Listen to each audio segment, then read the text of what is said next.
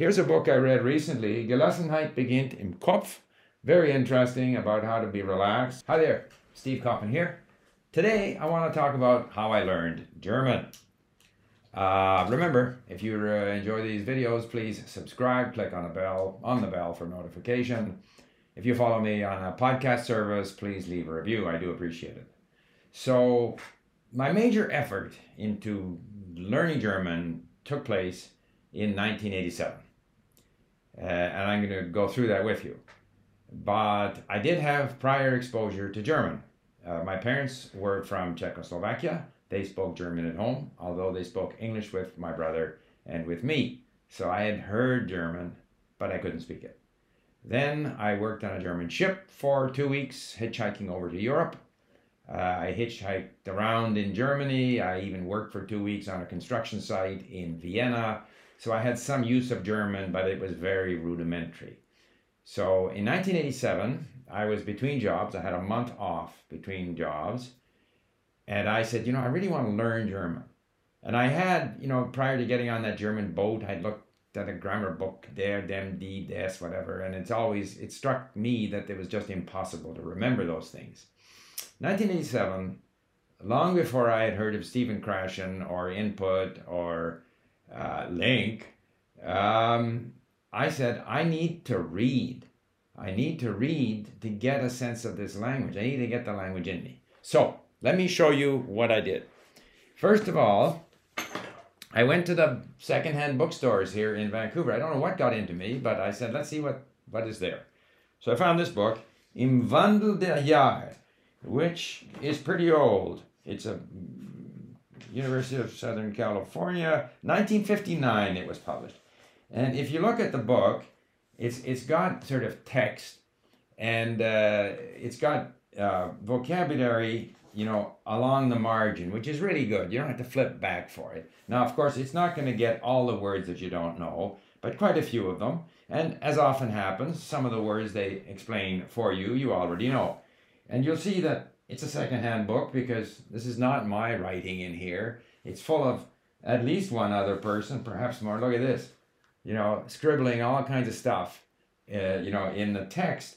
But uh, it, look at this one. I mean, this, some person undertook to translate the whole thing, which I couldn't read this little chicken scratch. But at any rate, so I read through this book. So, but that's not the only book I found. I found this other book called Auslese. And here it's a little more organized, and they have a word list behind every chapter. And I found, you know, wir lesen Deutsch, wir lesen Deutsch. So it's again the same idea. Always text with word lists, if you can see that. All right. Not tremendously interesting, perhaps, but I was motivated. Oh, here's another one that I did. Uh, Deutsche Kulturgeschichte. So here again, and I love history. And so I love this book, but this didn't have the, um, you know, the glossary. So it was more difficult to read. And I just let whatever words I didn't know fly by me. Uh, here's another one that I got. Das erste Jahr.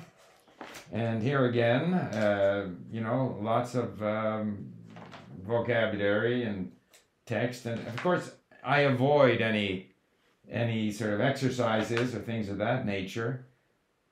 But at any rate, these are the things that I plowed through in that month. And I got a lot of them. You know, jetzt lesen wir. And I mean, these books are probably largely out of print. Deutsche für Sprachlehrer Ausländer. Deutsche Sprachlehrer für Ausländer. So more of the same, more of the same. And I don't know if you can see here, but just an endless, you know. Der Weg zum Lesen. Quer durch Deutschland. More of the same. Now, this one I think is my highlighting. Uh, Maschinen, Menschen und Maschinen, der treffende Ausdruck. Texte, Themen, Übungen, whatever. Uh, aktuelle Themen, okay? Lots. Now, at some point I changed, like, okay, and there's literature and there's a Atlas sur Ökologie, Geschichte Tirols when I was in Tirol, I got interested. Uh, what do we got here? Alte Legenden und Neue Literatur, again with, with exercises and whatnot. I mean, no end. Just listen and learn. Now, I don't know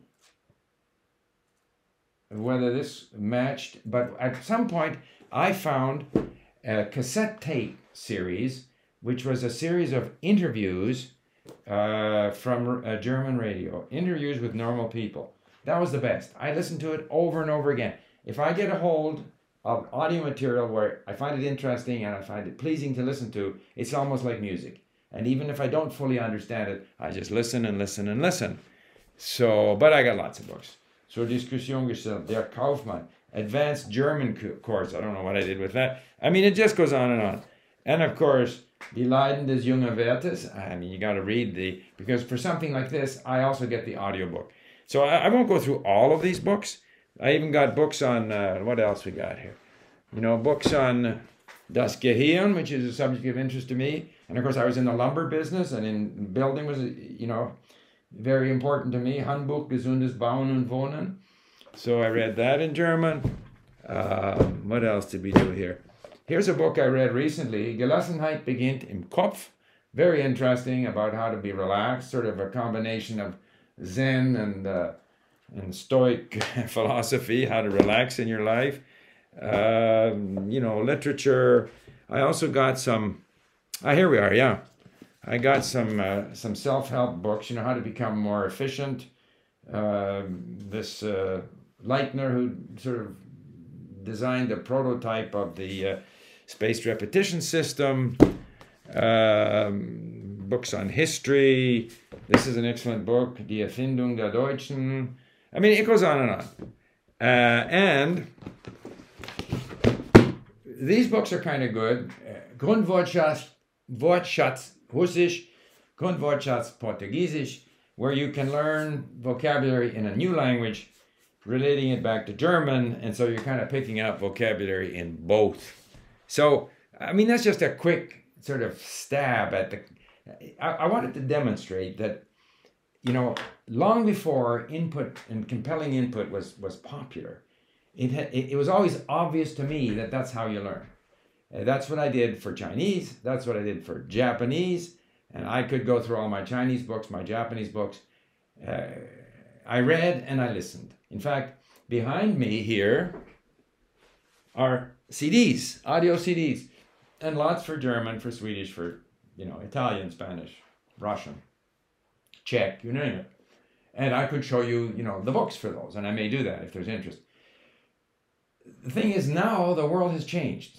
And so now you can find content of interest. You can find audio material for download that you don't have to. I used to have to go to Germany and find C Ds to listen to. Now you can find the audio material online. Uh, if the material is older, like Goethe, you can import the uh, the text into Link and listen to the audio and learn, you know, go do the sort of traditional literature that way. If it's modern uh, books, you may have to buy the book. And unfortunately, very often they prevent you from Uh, you know, downloading the text or downloading the audio, even if you've paid for it, which is unfortunate. Uh, but the world has changed. So I, I perhaps should show you what I now do on Link, uh, which is where I now spend my time learning Persian and Arabic, and I've learned other languages there. I haven't really done that much in German, but I have done some. So let me just show you this sort of my level of activity on Link for German. So let's have a look here at the um, German page at Link. And you can see that there's a lot of different content available to study. Here are some of the things that I have looked at in my sort of study shelf, nothing very recent actually. Some of the trending things, what's new, mini stories. There's just a tremendous variety of content, so I don't have to go looking for it. But I haven't done much on Link when it comes to, um, you know, German. So if I click on my picture here and I go to my profile, then I will see what I've done. So last seven days, nothing. However, if I go to all time, we can get a sense of the level of my activity. So here's the growth of my known words, which on LingQ is twenty-eight thousand some. So it's not like I haven't done much on LingQ. I have done, but more in the past. Typically two thousand nine seemed to be a pretty active period for me. Uh, if I look at, um, you know, uh, links created, again, I was very active for some reason in two thousand sixteen. Uh, if I look at uh, listening hours, this is not a good indicator because I don't necessarily listen on LingQ. Uh, I might be listening elsewhere as well. Uh, if I go to, um, you know, uh, learn links, these are the words that I have moved to not, not very many. So typically, um, I've been doing a lot of listening and reading, uh, but I don't necessarily move words to known on LingQ. So in terms of my links created, I've got a total of eleven thousand words with, that I have looked up, but the known words total is like twenty-eight thousand. What that means is that there are a lot of words that I simply didn't bother looking up because I knew them. And so LingQ keeps track of that and tells me that I know twenty-eight thousand words. Anyway, that's just very briefly on the subject of what I did on LingQ. But this all comes well after my greatest period of activity in learning German. I wanted to show you what I have done to improve my German. My German is still not as good as I would like it to be. Uh, I make mistakes, and I was probably better before. Uh, I have spoken German here with, with people. I'm a bit sort of shy about my German, but uh, you know, if I have to speak, I speak. I would like to be better, as is the case with many of my languages. But on the other hand, I brought my German from a very rudimentary level up to a level where I can understand. I can read. I can read books for pleasure. I can speak to people. And with a little bit of effort, I could bring it back to where it was before and improve it beyond that level. And that's kind of the level that I like to get my languages to. Call it sort of a, a slightly, you know, dormant B two. And once you're there, you don't lose that much, even if you don't use the language or read in the language.